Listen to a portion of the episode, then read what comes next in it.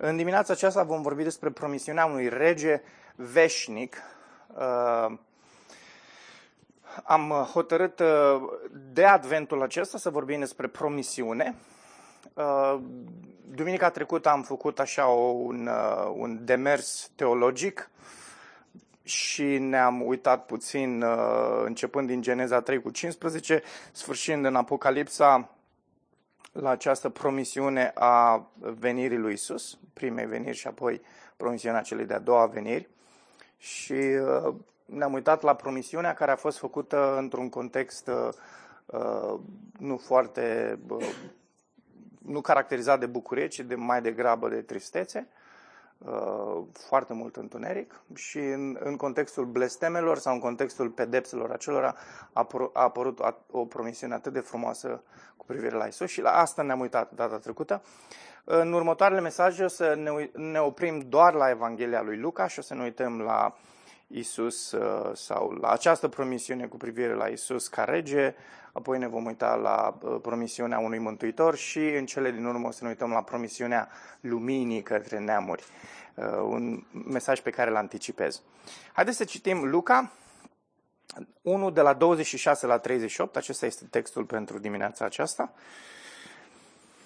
Anunțarea nașterii lui Isus. Un text care este paralel cu textul precedent, în care avem anunțarea nașterii lui Ioan Botezătorul. Ioan Botezătorul a fost mai mare decât Isus cu șase luni. Da? Și sper că v-ați dat seama de lucrul ăsta. Elisabeta a rămas însărcinată cu șase luni înainte să rămână însărcinată uh, Maria și învățăm chiar din textul de astăzi, care începe raportându-se la uh, perioada uh, sarcinii Elisabetei. Da? Când ea era în luna 6, atunci uh, îngerul Gavril, care a apărut și uh, în contextul acela al anunțării uh, nașterii lui Ioan Botezătorul, vine și la Maria, o vizitează și pe Maria. Hai să ne uităm. În luna 6, observați, la asta se referă, luna 6 a sarcinii Elisabetei.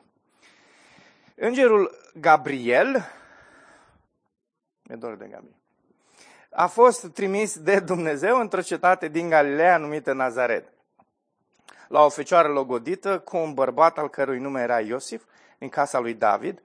Numele fecioarei sau virginei, da? Era Maria. Îngerul a intrat la ea și i-a zis, Plecăciune ție care ți s-a arătat bunătate, Domnul este cu tine. Binecuvântată ești tu între femei. Ea a fost tulburată de mesajul îngerului și se gândea ce ar putea să însemne salutul acesta. Îngerul i-a zis, nu te teme, Maria, pentru că ai găsit har din partea lui Dumnezeu. Iată că vei rămâne însărcinată, vei naște un fiu, care îi vei pune numele Isus. Ce tare! Mi-aduc aminte când, când era Marta însărcinată, cât de mult ne chinuiam să găsim un nume. Dar Maria nici n-a știut că rămâne însărcinată și nici n-a trebuit să se gândească la un nume, că de la început Îngerul Gabriel i-a spus va fi, numele lui va fi Isus. Încă, încă de atunci se, se vede cât de deosebit este Domnul Isus spre deosebire de noi toți. La noi toți, toți, toți părinții au trebuit să se gândească la un nume. La Isus n-a trebuit să gândească nimeni la un nume, că s-a gândit Dumnezeu, Tatăl frumos. El va fi mare, versetul 32, și va fi numit Fiul Celui Preanalt, iar Domnul Dumnezeu îi va da tronul strămoșului său, David. Va împărăți peste casa lui Iacov în veci și împărăția lui nu va avea sfârșit. Maria l-a întrebat pe înger, cum se va întâmpla lucrul acesta de vreme ce eu nu știu de bărbat? Îngerul i-a răspuns, Duhul Sfânt se va coborâ peste tine și puterea celui preanalt te va umbri. De aceea Sfântul, sau cel care se va naște din tine va fi Sfânt, va fi numit Fiul lui Dumnezeu. Iată că Elisabeta, ruda ta, a conceput și ea un fiu la bătrânețe și ea, care era numită stearpă, este acum în luna șasea. Căci nimic nu este imposibil cu Dumnezeu. Maria a zis, iată-mă, sunt sclava Domnului fă facă-mi se după cuvântul tău și îngerul a plecat de la ea. Amin. Promisiunea aceasta uh, a unui rege veșnic, titlul mesajului din dimineața aceasta, a fost o promisiune care a fost mult anticipată și mult așteptată de poporul evreu. Uh, și nu numai. Uh, acum doi ani de zile, uh, când a murit ultimul nostru rege, uh, a fost, toată perioada aia a fost foarte interesantă, că uh, a început să se vorbească mult despre regatul românesc și oamenii au început să citească cărți de istorie despre regi și și-au dat seama că în perioada comunistă au fost mințiți. Și uh, e interesant că sunt astăzi oameni care vorbesc despre faptul că noi ar trebui să fim un regat ca România, ca țară, ca națiune și că ar trebui să avem un rege. Uh, e promisiunea asta a unui rege e o promisiune care naște foarte multă emoție și anticipație. Însă, când mă gândesc la această promisiune specifică a, a Domnului Isus ca rege, uh, promisiunea asta vine împotriva naturii noastre umane. Uh, pe de o parte, evrei oricum aveau niște așteptări și anticipații greșite, pentru că ei se așteptau ca Isus să vină sau Mesia să vină și să elibereze de, de romani și să îi facă pe ei buricul pământului și stăpânii lumii. Uh, dar, pe de altă parte, uh, mă gândesc că este împotriva naturii noastre umane. Uh, nu ne dorim un rege. Ne dorim ca noi să fim noi să fim stăpânii, noi să hotărâm ce vrem cu privire la viața noastră și uh, uh, noi să avem tot timpul ultimul cuvânt. Și vă mărturisesc că încă sunt așa de tulburat de două săptămâni de zile încoace. V-am spus de, de, de lucrul ăsta nou pe care l-am aflat cu privire la ce crede unul dintre, uh, mă rog, un fost lider uh, Uh, baptist, uh, încă nu îmi revin gândindu-mă că poți să studiezi și să citești cuvântul lui Dumnezeu și să fii atât de împotrivitor acestei autorități și suveranități și cum vreți voi să numiți, domnie a lui Dumnezeu. Uh, omul este cu toată ființa lui împotriva, împotriva acestui adevăr. Și fie că o recunoaștem, fie că nu o recunoaștem, dragilor, se vede de multe ori în viața noastră de zi cu zi că noi suntem stăpânii timpului nostru, noi suntem stăpânii uh, banilor noștri, noi suntem stăpânii familiilor noastre, nu permitem nimănui și uh, nici lui Dumnezeu să intervină în demersurile noastre. Și îmi dau seama de lucrul acesta, de modul în care de foarte multe ori ne aranjăm agenda și lucruri pe care le facem și lucruri în care investim. Mamă, cât de practic începe mesajul ăsta încă la început.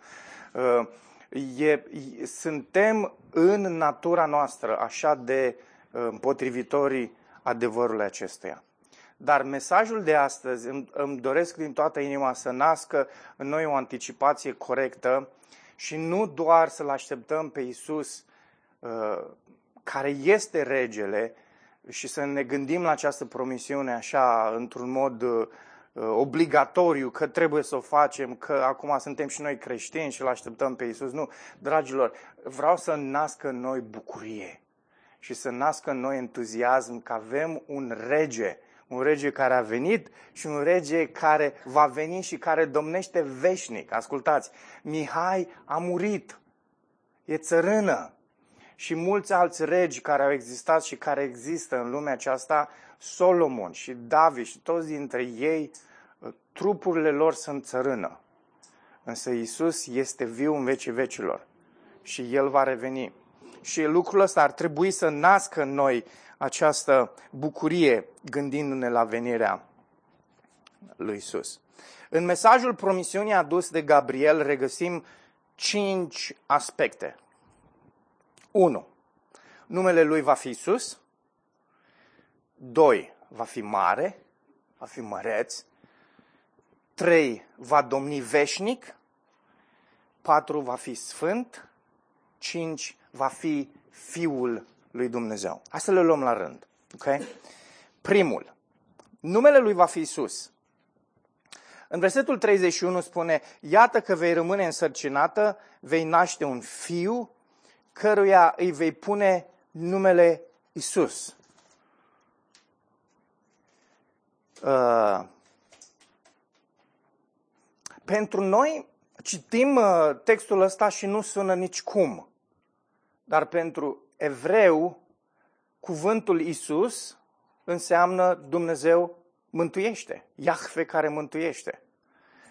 Uh, deci gândiți-vă că în momentul în care Maria a primit mesajul ăsta din partea lui uh, Gabriel, asta este lucru pe care ea l-a, l-a reținut din mesajul ăsta, că numele lui va fi un nume semnificativ care îndreaptă către Dumnezeu, către Iahve care mântuiește. Ioan afirma în Ioan 3 cu 17, căci Dumnezeu nu l-a trimis pe Fiul Său în lume ca să judece lumea, ci ca lumea să fie mântuită prin El. Da? Asta este ceea ce afirmă Ioan. Matei nu spune, ea va naște un fiu care îi vei pune numele Isus pentru că el își va judeca poporul pentru, pentru păcatele lui. Matei nu spune asta. Matei spune, ea va naște un fiu care îi vei pune numele Isus pentru că va mântui poporul de păcatele lui. Da? Matei 1 cu 21. Încă de la început, încă din momentul în care se anunță întruparea lui Isus, vedem că mesajul este acesta, că Dumnezeu va mântui poporul lui, că Dumnezeu va mântui omul, că Dumnezeu va interveni în destinul veșnic al omului. Și ascultați, și s-a rugat cineva în dimineața aceasta. Oare nu este Dumnezeu drept și oare nu este Dumnezeu sfânt? Oare nu ar fi trebuit mai degrabă mesajul să fie unul de condamnare, pentru că noi, ca oameni, suntem nevrednici și nu merităm absolut nimic din partea lui Dumnezeu, niciun favor din partea lui Dumnezeu. Ci mai degrabă mesajul ar fi trebuit cumva să fie și Dumnezeu își va pedepsi uh, uh, nația asta pe care a creat-o, omul, pentru că își întoarce privirile de la el și că se încăpățânează și că se răzvrătește împotriva lui Dumnezeu. Dar mesajul încă de la întruparea Fiului a fost, al lui Isus, a fost că Dumnezeu își va mântui poporul, că Dumnezeu își va răscumpăra poporul.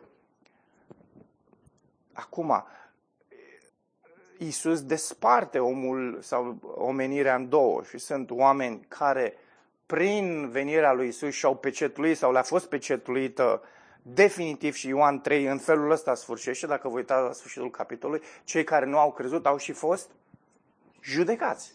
Ok? Deci pece- e pecetuită soarta celor care nu cred. Și cine a pecetuit asta? Credința lor, credința lor, dar într-o anumită măsură, jertfa lui Isus. Că jertfa lui Isus a fost eficientă pentru cine? Pentru poporul lui Dumnezeu. Foarte clar, încă de la întrupare se vede lucrul ăsta. În Matei cel mai bine. Că Dumnezeu își va mântui poporul lui. Nu spune că va mântui lumea la general, ci își va răscumpăra poporul lui. O parte din oameni vor fi uh, uh condamnați pentru totdeauna de jertfa lui Isus, iar o parte din oameni vor fi răscumpărați într-un mod miraculos, într-un mod supranatural, nu depinzând uh, de credința lor, deși și ei vor crede, dar depinzând de jertfa lui Isus. Acolo se vede eficacitatea jertfei lui Isus, că în momentul în care Isus moare, oamenii sunt răscumpărați, poporul lui Dumnezeu, cel, pentru, cel, pentru, cel pe care Dumnezeu l-a uh, hotărât încă din veșnicie. Uh, Dumnezeu eliberează Dumnezeu eliberează oameni și asta este o veste minunată. E o veste care ar trebui să ne ridice de pe scaunele astea, scaunele astea și să ne facă să sărim de bucurie. Evreii așteptau o eliberare fizică, dar eliberarea asta fizică nu se compară în niciun fel cu o eliberare spirituală. Și mai sunt alți uh, oameni astăzi care întortochează lucrurile astea și caută mai degrabă la Dumnezeu binecuvântări fizice în loc să înțeleagă că ceea ce contează din relația aceasta cu Dumnezeu este partea spirituală. Gândește-te doar, fără asuprirea romanilor, fără biruri, cezarului și celorlalți prelați, fără exploatare culturală, lingvistică, fără nedreptăți politice și sociale? Asta așteptau ei, evrei. Asta așteptau de la rege. Dar se compară asta cu iertat pe deplin, nevinovat, deși trăiești în păcat, deși păcătuiești în continuare, să fii îndreptățit și să ai conștiința, conștiința să o ai eliberată, curată, să nu te simți vinovat, să știi că Isus a plătit și te-a iertat pe deplin, că ești îndreptățit înaintea celui mai mare suveran, că, că ai un viitor sigur, că nu ți-e frică de moarte, comparați voi cele două. Hmm? Comparațiile pe cele două. V-ați dori mai degrabă să aveți o stabilitate materială, financiară, politică, decât să fiți iertați pe deplin? Ascultați. Cu, cu, cu stabilitatea asta politică și materială și dacă ați avea cinci vile și nu mai v-ar încăpea mașinile în, în garaje, știți ceva, toți în, tot vor arde la un moment dat și vor, veți merge în iad. Dragilor, vedeți ce anapoda suntem câteodată că ne uităm la evrei și zicem cum puteau evrei să gândească în felul ăsta și să își dorească ei lucruri materiale și fizice mai mult decât lucruri spirituale. Și noi suntem la fel. Și noi suntem la fel de multe ori în viața noastră de zi cu zi. Noi dorim mai degrabă nu știu ce uh, haine scumpe, nu știu ce uh, uh, gadgeturi, am vrut să zic altceva, dar m-am obținut. Că unii dintre voi vă luptați cu lucrul ăla și am zis că mai bine să nu îl spun. Uh, uh, Astea sunt lucrurile fizice de care ne lovim în fiecare zi și conturează și exprimă și modelează viața noastră atât de mult. Dragilor, lucrurile astea vor trece. Ceea ce contează este partea asta spirituală și Isus a venit să asigure partea asta spirituală. Ce rege, ce veste minunată, a venit să ne răscumpere. Fapte zice uh, Luca, în nimeni altul nu este mântuire căci nu este sub cer niciun alt nume dat oamenilor în care să fim mântuiți decât Isus. Nu există un alt rege, un alt președinte, un alt uh, uh, guvernator, un alt conducător, un alt lider spiritual, un alt uh, lider politic, un alt guru, un alt păstor. Nu există. Un, un singur nume contează. Și numele ăsta este Hristos. Ăsta e motivul pentru care ar trebui să ne bucurăm de venirea acestui rege. Ar trebui să definească viețile noastre și să ne facă super entuziasmați și super bucuroși, super fericiți. Că Isus a rezolvat problema asta odată pentru totdeauna, că, ne, că avem un beneficiu spiritual pe care oamenii nici măcar nu-l înțeleg, că noi spunem, ei nu tânjesc după ce, au, ce avem noi. Nu au cum să tânjească după ce avem noi. Ei nu înțeleg realitatea în care noi trăim. Și nu spun asta într-un mod arogant și într-un mod uh, în care eu mă cred mai bun decât ei. Doamne ferește! Eu sunt la fel de păcătos ca și ei și eu merit iadul la fel de mult ca și ei. Și s-a văzut asta tocmai din săptămâna care a trecut. Răzvrătit împotriva lui Dumnezeu. Fapte de care cu siguranță ar trebui să-mi fie rușine. Și cu siguranță că nu sunt singurul care mă înscriu pe lista asta. Da? Niciunul dintre noi n-ar trebui să ridicăm mâna și să spunem, eu dau cu piatra. Că noi toți suntem la fel de păcătoși. Și cu toate astea, Isus s-a îndurat de noi. Pentru că El este un astfel de rege. Numele Lui Isus. Apoi, zice, El va fi mare. Uh, în contextul acela, nu te teme, Maria, ai găsit har din partea lui Dumnezeu, iată că vei rămâne însărcinată, vei naște un fiu care vei pune numele Isus. Versetul 32, el va fi mare. Ah. Toate celelalte lucruri pe care le spune Gabriel dovedește că Isus va fi mare. Adică faptul că e mântuitor, faptul că Uh, faptul că este Fiul lui Dumnezeu, faptul că va domni veșnic, niciun alt rege n-a făcut lucrul ăsta, indiferent de Hitler și-a dorit să domnească veșnic și n-a domnit veșnic. Ok? Uh, unul singur domnește veșnic și este Isus. Și prin tot ceea ce Gabriel spune, demonstrează lucrul ăsta, că Isus este mare. Însă, ascultați, când, când iei și citești toată Evanghelia lui Luca, îți dai seama că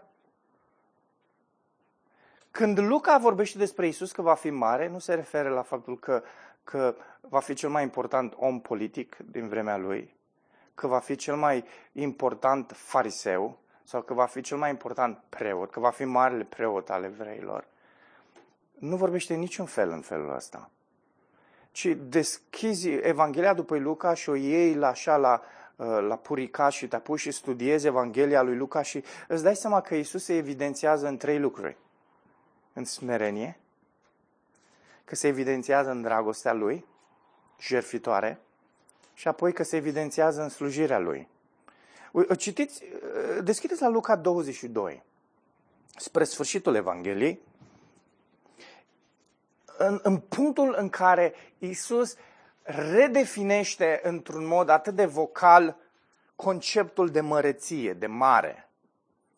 Isus însă le-a zis, regii neamurilor stăpânesc peste ele iar cei ce au autoritate asupra lor sunt numiți binefăcători. Modul în care oamenii înțeleg, modul în care lumea înțelege măreție, Iisus descrie aici. În felul ăsta înțelege lumea măreție. Înțelege că trebuie să stăpânească peste, peste ceilalți, să le dicteze ce să facă. Să, uh, să, uh, îmi place foarte mult textul din Uh, din limba engleză spune să își exercite stăpânirea. Când zici să stăpânească, cumva se, se pierde elementul acesta. Modul în care sună în engleză e ai o autoritate, ți este dată autoritatea asta, dar poți să, că și Hristos a avut autoritate. Dar Isus a folosit autoritatea aceea slujindu-i pe ceilalți și fiind smerit. Ok, o să vedem imediat. Dar poți să ai această autoritate care ți se dă și poți să-ți exerciți autoritatea aia într-un mod abuziv, într-un mod în care calci peste ceilalți, peste demnitatea lor, peste ceea ce, peste ceea ce, uh, peste ceea ce sunt ei ca și oameni. Și Isus zice, regii neamurilor în felul ăsta fac lucrurile, în felul ăsta stăpânesc, în felul ăsta stăpânesc peste oameni. Uh, și e interesant că zice, iar cei ce au autoritatea asupra lor sunt numiți binefăcători. Vedeți, deci nu e doar aspectul ăsta că o fac într-un mod abuziv, dar o fac într-un așa mod în care uh, îi, îi manipulează pe oameni să zică, wow, ce guru, ce, ce lider, ce... dacă ăsta nu era, nu știu, uh, uh, ce s-ar fi întâmplat, da? Și cei care ați trăit în perioada comunistă, vă aduceți aminte de modul în care conduceau liderii aceștia comuniști și am avut și noi unul. Și te uitai la el mai mai ca la un preot și îi pupai mâna și ziceai, bine, făcătorul meu, dacă nu erai tu, nu aveam servici, dacă nu aveai tu, nu eram la facultate și la la la. Um, și se creează tocmai în felul acesta uh, conceptul ăsta de dependență care vine pe fondul manipulării și abuzului. Și Isus zice, nu în felul acesta este măreție. Nu în felul ăsta. Lumea definește mărăție în termenii de autodisciplină, autocontrol, autopromovare, de autodepășire, de autoîndreptățire, da? Să, să ajungi într-un anumit punct și nu doar să ajungi acolo, să rămâi acolo. Și dacă rămâi acolo, dovedești că ești cineva. Dovedești că ești tare, dovedești că ești mare. Însă, Isus dovedește în, în, în, într-un fel în care nimeni nu și-ar fi închipuit. Apostolii nu și-au închipuit, ucenicii, da? Am avut un mesaj cu ceva timp în urmă care nu și-au imaginat cum El să spele picioarele mele. Câtă smerenie, câtă umilință.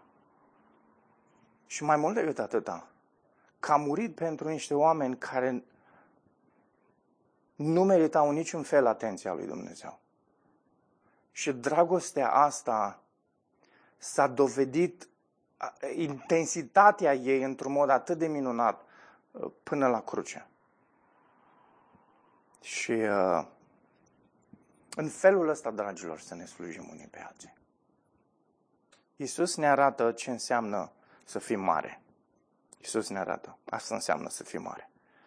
Ăsta e motivul pentru care ar trebui să ne bucurăm de venirea acestui rege. Apoi, al treilea aspect, va domni veșnic. Spune în textul nostru, iar Domnul Dumnezeu îi va da tronul strămoșului său David, va împărăți peste casa lui Iacov în veci și împărăția lui nu va avea sfârșit. Recitesc. Domnul Dumnezeu îi va da tronul strămoșului său David, va împărăți peste casa lui Iacov în veci și împărăția lui nu va avea sfârșit. Face referire aici la autoritatea supremă a lui Dumnezeu, că El este, El este uh, pus de cel prea înalt. Da? Nu există, când, când se folosește acest uh, apelativ, acest titlu de prea înalt, nu mai există nicio autoritate deasupra acestuia. Și El cel prea înalt l-a pus pe El, pe Isus, să fie rege. L-a pus peste tronul strămoșului său David și va domni veșnic. În Psalmul 89, psalmul pe care l-am citit, ascultați puțin cum sună în NTR. Atunci ai vorbit printr-o vedenie, le-ai spus credincioșilor tăi, i-am dat ajutorul unui viteaz, am ales un tânăr din popor, l-am găsit pe robul meu David și l-am uns cu un de lemnul meu cel sfânt. Mâna mea îl va sprijini, da, brațul meu îl va întări. Despre cine vorbește aici? Despre David. Despre David, omul David, regele David. Îi voi întări sămânța pe veci și voi întări tronul lui cât vor dăinui cerurile. Despre cine vorbește aici? Vă aduceți aminte că în Vechiul Testament, când, vorbește, când se vorbește despre sămânțe, când se folosește termenul de sămânțe, este întotdeauna la ce? La singular. Însă contextul ne spune despre cine vorbește. Vorbește atât despre toți urmașii la tron, cât și despre Hristos care va dăinui veșnic. Vorbește despre ambe, am, despre ambele semințe, dacă vreți aici. Atât despre urmașii, și o să ne uităm imediat în textul din Samuel, care vor veni la tron, pentru că Dumnezeu i-a promis lui David că vor urmașii lui vor urma pe tron și Solomon a fost primul dintre ele, însă sămânța care va dăinui veșnic este doar Hristos. Doar El este Cel care va dăinui veșnic. Și dacă fiii Lui vor părăsi legea mea și nu vor trăi după judecățile mele, dacă vor călca rânduierile mele și nu vor păzi poruncile mele, atunci le voi pedepsi păcatul cu tăiagul și vinovățile cu lovituri. Despre cine vorbește aici? Despre urmașii. de am zis că contextul ne vorbește despre cine vorbește sămânța, însă în contextul acesta îl avem pe amândouă prin faptul că dăinuiește veșnic e Hristos, prin faptul că unii dintre ei vor păcătui și nu se vor ține de lege. A făcut Hristos lucrul ăsta? Nu! Atunci înseamnă că vorbește despre ceilalți urmași care au făcut lucrul acesta și Dumnezeu uh, uh, porunce, uh, uh, promite că îi va pedepsi. Zice, dar îndurarea mea nu se va îndepărta de la el, de la cine? De la David iar credincioșia mea nu-i va înșela așteptările. Nu voi încălca legământul și nu voi schimba ce mi-a ieșit de pe buze. Odată ce am jurat în sfințenia mea, nu-l voi minți pe cine? Pe David. Ok? Dumnezeu nu a făcut o promisiune celorlalți urmași al lui David, nici măcar lui Solomon. Dumnezeu a făcut o promisiune și a făcut un legământ cu cine? Cu David. Și zice, pentru că am făcut un legământ cu David, eu voi fi credincios acelui legământ și voi aduce sămânța, adică pe Isus, pe Hristos. Și spune acum, veșnică îi va fi sămânța, iar tronul lui va ține, ascultați, cât va fi soarele înaintea mea. E poezie curată aici. Vă aduceți aminte ce zice în Apocalipsa? În noul cer va fi soare și lună? Nu. Cine va fi soare și luna noastră? Hristos. Zice că în... Of, ce mi-ar plăcea să mă joc cu niște președinți de cult. Cum poți să te uiți la anumite uh, formulări din Cuvântul Lui Dumnezeu și să spui, a, vezi ce spune acolo că noi hotărâm. Da, modul în care că noi îl alegem pe Dumnezeu, modul în care se vorbește în contextul, uh, contextul ăla și modul în care există exprimarea, este tot timpul uh, și se vorbește despre Dumnezeu în antropomorfisme, să-L înțelegem pe Dumnezeu, că Dumnezeu, Dumnezeu nu minte. Poate Dumnezeu să mintă? Poate Dumnezeu să iasă de pe buze? Ați observat că spune, uitați, uitați la mine puțin mai, zice, nu voi încălca legământul și nu voi schimba ce mi-a ieșit de pe buze. Este ceva lui Dumnezeu de pe buze? Nu! De ce? Că Dumnezeu nu e fizic ca noi. Poate Dumnezeu să mintă? Atunci de ce zice Dumnezeu nu pot să-l mint pe David? E o exprimare, sunt niște antropomorfisme, să înțelegem noi, îl aducem pe Dumnezeu în lumea noastră umană și încercăm cu niște termeni să, înc- să exprimăm cine este Dumnezeu. Dar Dumnezeu e dincolo de toate lucrurile astea. Și atunci am pun eu mâinile în piept și spun, dacă eu hotărăsc să mă pocăiesc, eu mă pocăiesc și nu contează dacă Dumnezeu știa sau nu știa lucrul ăsta înainte. Că dacă eu am hotărât, eu am hotărât și abuzează de niște texte din Scriptură ca să dovedească un nonsens. Cum Dumnezeu nu știa dinainte că tu o să te pocăiești? Dar cine e Dumnezeu? A, e Dumnezeu ăsta care poate să mintă. E Dumnezeu la care, de pe care buze poate să iasă minciuni. Nu are nici buze și nu poate nici să mintă Dumnezeu. Îi zice lui Iona că nu pot să-mi schimb mintea. Poate Dumnezeu să schimbe mintea? Nu poate să facă lucrul ăsta. Pentru că e Dumnezeu. Dar sunt niște expresii pe care le folosesc autorii Vechiului Testament și Noului Testament, în mod special la Vechiului Testament, ca să ne ajute pe noi să îl, îl cuprindem mai bine pe Dumnezeu, dar nu putem să-L cuprindem pe Dumnezeu, dragilor, niciodată. Niciodată, nici măcar când vom fi în prezența Lui, nu îl vom putea explora pe Dumnezeu în infinitatea Lui, pentru că noi suntem finiți. Noi suntem finiți în jumătate, într-o jumătate și infiniți în cealaltă. Și suntem infiniți în cealaltă pentru că Dumnezeu ne-a creat și suntem Lui subjugați. Și suntem sclavii Lui și dependenți de El în toate lucrurile. Noi nu avem minus infinit, avem doar plus infinit. Și avem plus infinit pentru că vine din sufletul Lui care are și minus infinit. Din totdeauna. Lucrul ăsta trebuie să-l înțelegem și trebuie să ne smerim. Hristos a venit și s-a smerit. În felul ăsta s-a văzut măreția lui. Și în faptul că unii lideri de cult nu se smeresc arată cât de aroganți și cât de mândri sunt. Și știți de ce spun lucrul ăsta? Pentru că nu sunt doar lideri de cult, sunt atât de mulți oameni în lumea asta care au o imagine proastă despre Dumnezeu, predică despre ea, o cred și trăiesc într-un mod în care nu-L onorează pe Dumnezeu. Și ar trebui mai degrabă să tacă. Dumnezeul nostru este uh, infinit. Este nemăsurat, de neînțeles. Ce, ce, ce a făcut El în Hristos, ce a făcut El în Vechiul Testament, ce a făcut prin lege, ne-a arătat așa puțin niște frimituri din ce este El. Și noi le luăm și ne mândrim și suntem aroganți că știm cine este Dumnezeu. Habar nu avem cine e Dumnezeu. Habar nu, habar nu avem să explicăm cuvântul ăsta, expresia asta, va domni veșnic. Nu știm, că nu înțelegem ce e a veșnicie. Dumnezeu știe ce e a veșnicie.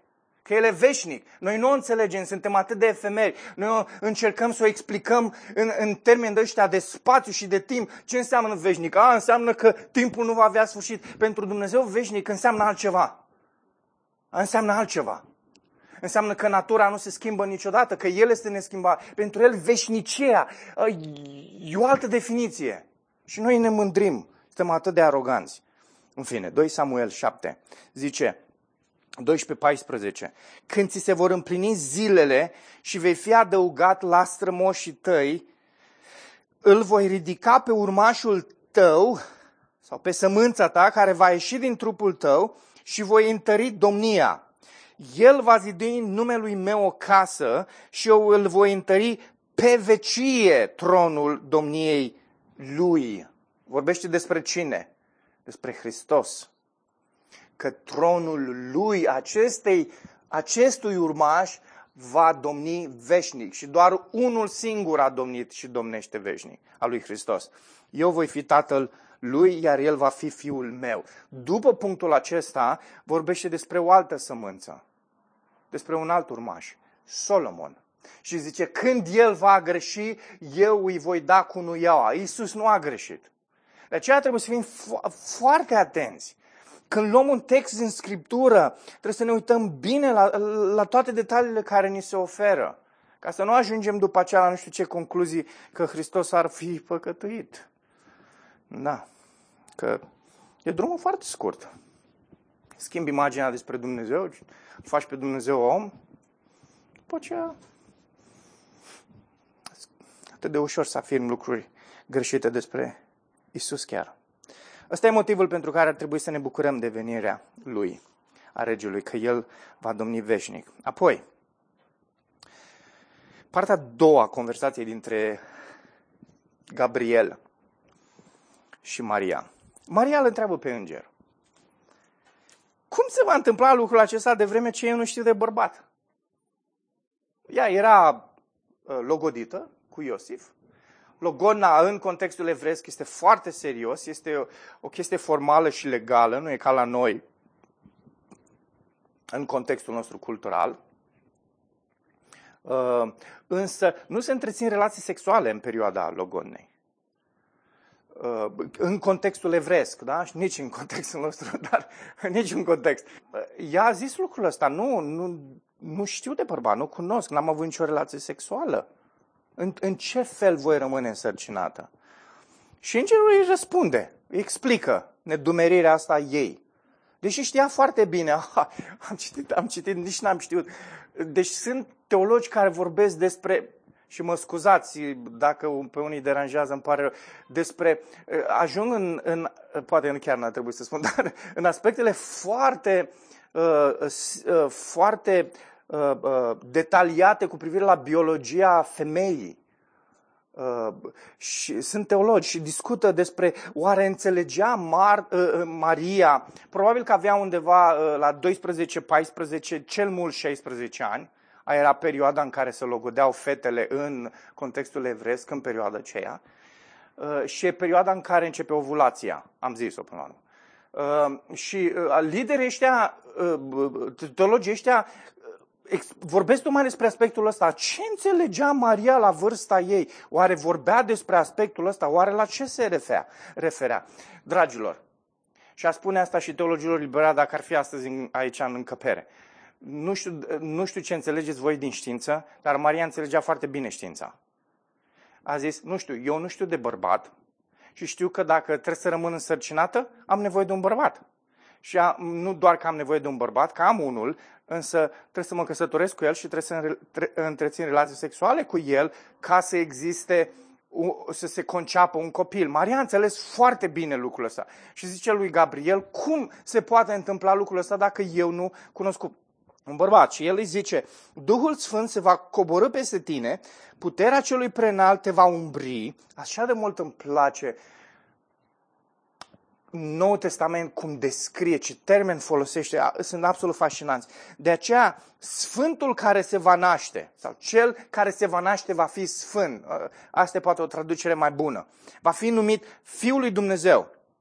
Și zice, nu numai că tu nu-l cunoști, nu cunoști niciun bărbat, sau nu ai întreținut nicio relație sexuală și totuși uh, se concepe în tine sau s-a conceput în tine uh, un, uh, un bebeluș, dar ascultă, Elisabeta zice Gavrilă, Gabriel, Gavrilă, uh, iată că Elisabeta, ruda ta, a conceput și ea un fiu la bătrânețe și ea care era numită stearpă este acum în luna șasea. Deci nu numai că că nu trebuie să întreții relații sexuale ca să ai un copil, îi zice Mariei, ceea ce este cazul tău, singurul caz din toată istoria omenirii, că niciodată nu s-a mai întâmplat și nu se va mai întâmpla așa ceva, dar o femeie care este stearpă și societatea a pus amprenta asta pe ea, va rămâne însărcinată.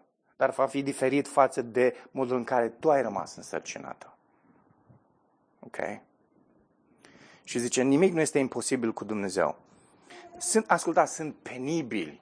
Sunt penibili teologii ăștia liberați și nu numai, oamenii ăștia de știință care, ascultați, sunt oameni care predică în anvoanele evanghelice astăzi și nu cred textul ăsta, dragilor. Nu-l cred. Ei cred că a existat relație sexuală între Iosif și Maria și că Maria a avut copil în felul ăsta că e imposibil, pentru că nu cred în această imposibilitate supranaturală în care Dumnezeu poate să umbrească o femeie precum Maria și să se nască un copil din ea. Nu cred lucrul ăsta. Am citit teologi liberali și sunt predicatori care nu cred lucrul ăsta. E fenomenal unde am ajuns. De fapt, a fost întotdeauna asta.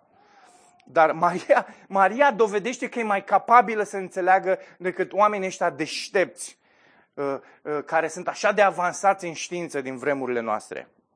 Ea înțelege toate elementele astea. Ascultați, discuția asta despre uh, fecioria, hai să nu mai, poate, nu vreau să jignesc pe nimeni, nu vreau să deranjez pe nimeni, dar despre această feciorie, cum se numește, cum o traduce?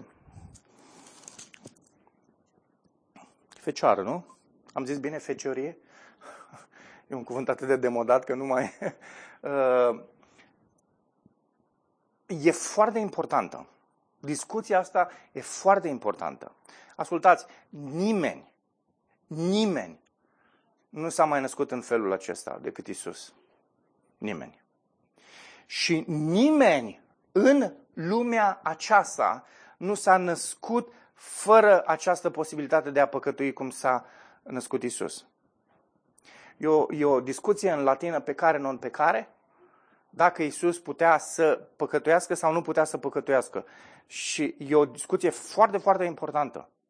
Noi pare așa, a, nu ne intrăm în teologie. Putea Isus să păcătuiască? Nu, Isus nu putea să păcătuiască. Și zice, a, păi atunci acum zice în evrei, păi da, Isus nu înseamnă că nu a mai fost ca noi dacă Isus nu a putut să păcătuiască. Isus nu a putut să păcătuiască pentru că nu s-a născut dintr-o relație sexuală dintre Iosif și Maria. Și s-a născut de la Duhul Sfânt. Ok? Dumnezeu s-a întrupat în om. Al doilea Adam nu a avut o natură coruptă, morală, ca primului Adam și nici nu a avut o vinovăție legală. Dacă Isus s-ar fi născut dintr-o, așa cum ne naștem noi toți, atunci ar fi fost vinovat moral înaintea lui Dumnezeu și ar fi avut o natură coruptă, ca lui Adam, după cădere. Trebuie să înțelegem lucrul ăsta. Pentru că de la uh, Adam încoace, romani 5 scrie foarte clar că toți care s-au născut, s-au născut căzuți în Adam. Noi suntem păcătoși nu doar pentru că păcătuim, ci pentru că avem o natură păcătoasă. Ok? Dacă vreți invers. Noi suntem păcătoși pentru că avem o natură păcătoasă și pentru că păcătuim. Da, suntem păcătoși. Deci când cineva zice, a, frate, domnule, cum vreți voi, eu n-am păcătuit niciodată. Nu contează. Prin faptul că stai în fața mea, ești păcătos. Și ascultați, nu trebuie să dai, când faci evangelizare, nu trebuie să te duelezi cu cineva. Domne, fumezi, dacă fumezi înseamnă că ajungi în iad. Domne, faci lucrul ăsta și să tot să-i dovedești păcate. Ok?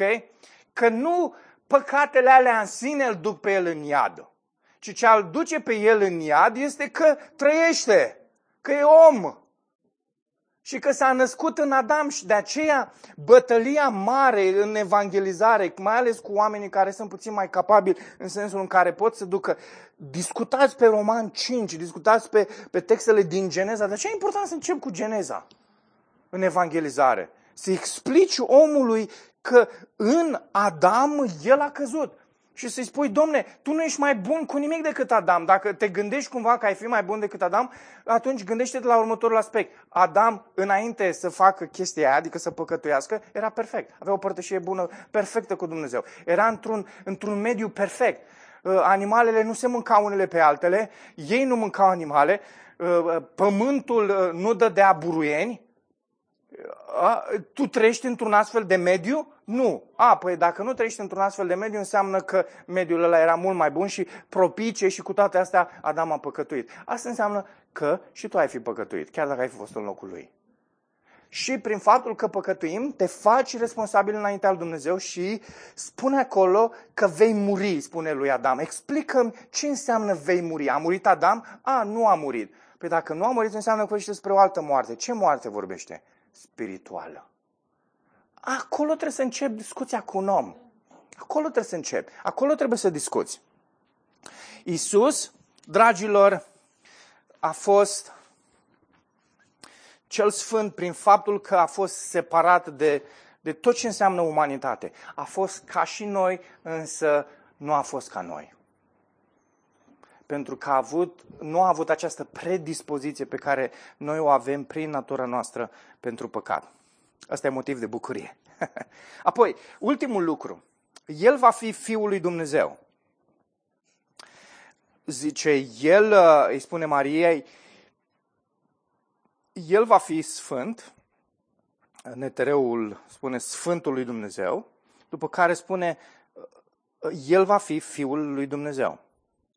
Ascultați un citat din Wayne Grudem și l aveți acolo, vi l-am scris ca să-l digerați mai bine. Uh, este probabil unul dintre cele mai bune citate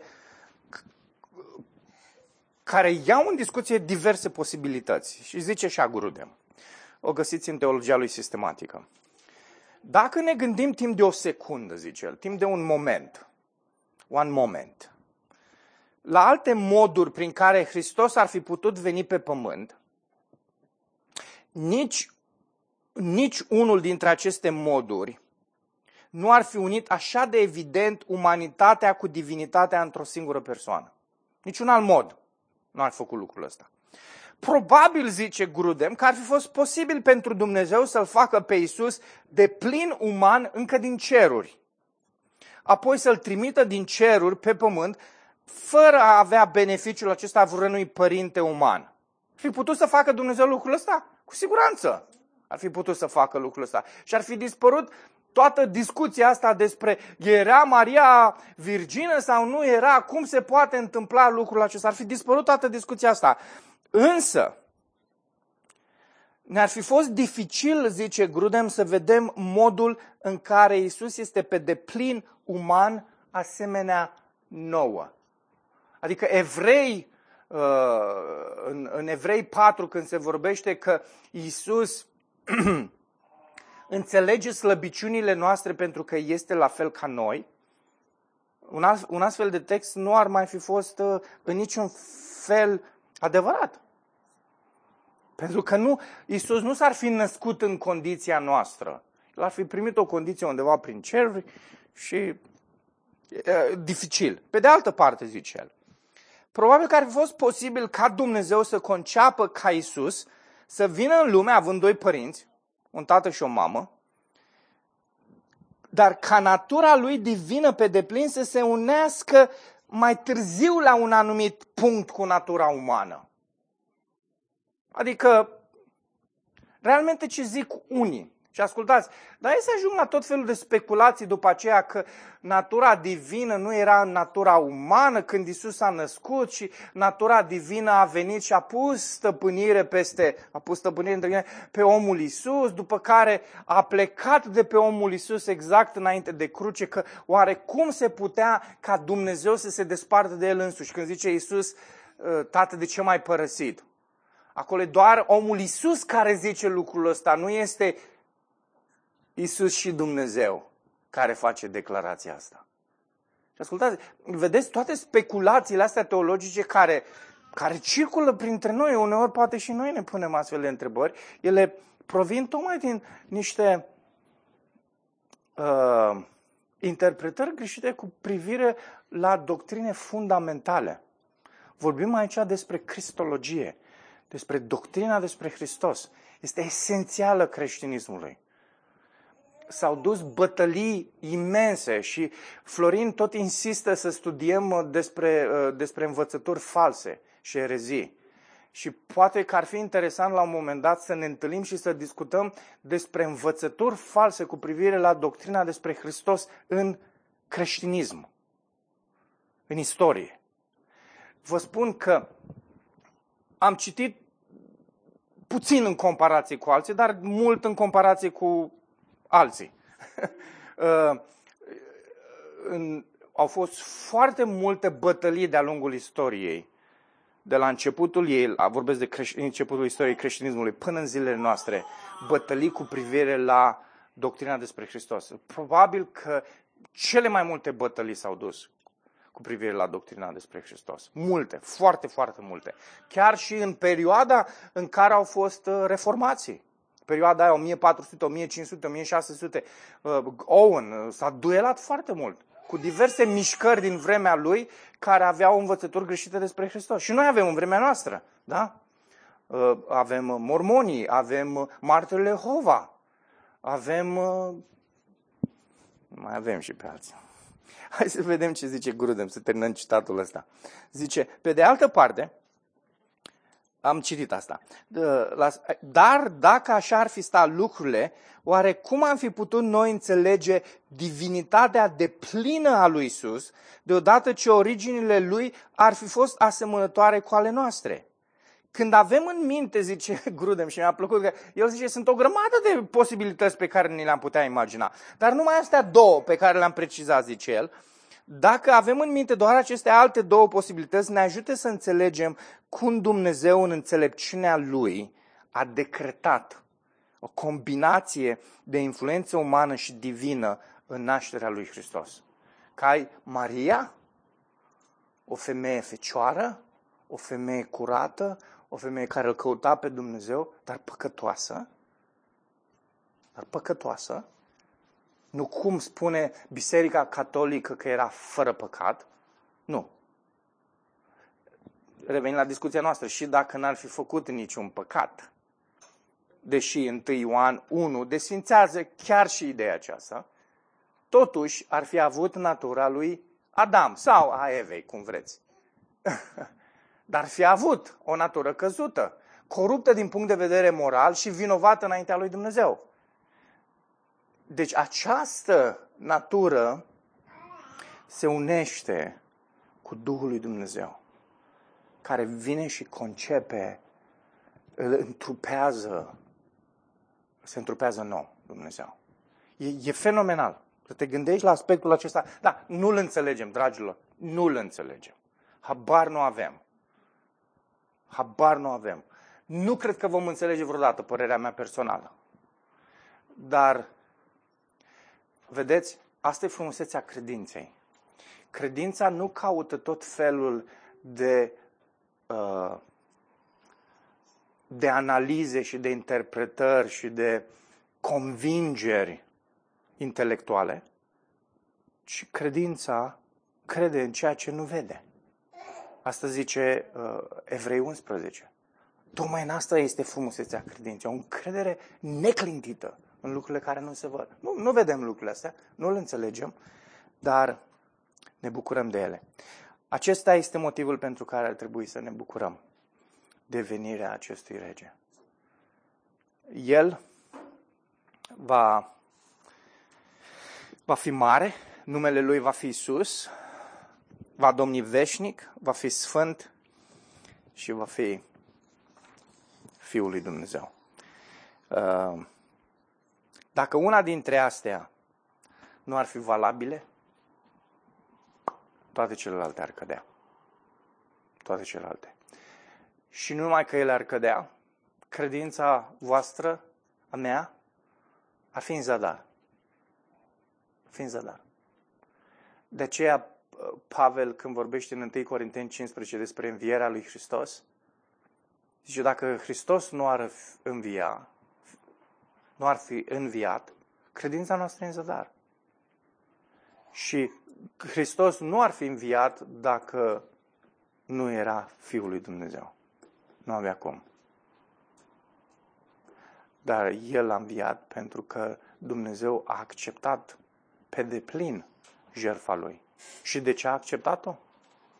Pentru că niciodată nu a fost, din punct de vedere moral, corupt înaintea lui Dumnezeu și niciodată nu a fost vinovat înaintea lui Dumnezeu. Dacă s-ar fi născut din oameni, din om și ar fi fost la fel ca și noi cu aceeași natură coruptă, Dumnezeu nu i-ar fi primit jerfa, Dumnezeu nu l-ar fi înviat din morți. Credința noastră ar fi fost sadarnică. Ați fi fost degeaba aici, v-ați fi pierdut timpul degeaba.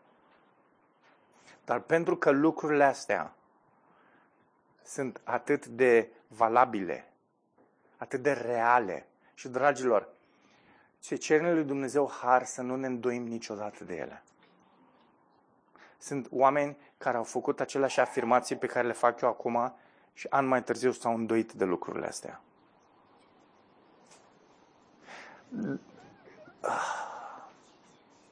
E un har să crezi lucrurile astea și să le vezi cum te transformă în viața ta de zi cu zi și devin lucruri cotidiane, cotidiene și te transformă. Ce bucurie!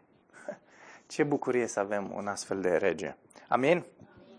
Dacă Maria a fost bucuroasă, deși nu a înțeles, noi care înțelegem astăzi prin credință, cu atât mai mult ar fi trebuit să fim, ar trebui să ne bucurăm. Care a fost răspunsul Mariei? Zice, Doamne, eu sunt sclava ta. Fă ce vrei. Care ar, fi trebuit să fie, care ar trebui să fie răspunsul nostru astăzi? Doamne, noi suntem sclavii tăi. Tu care ești regele, fă ce vrei.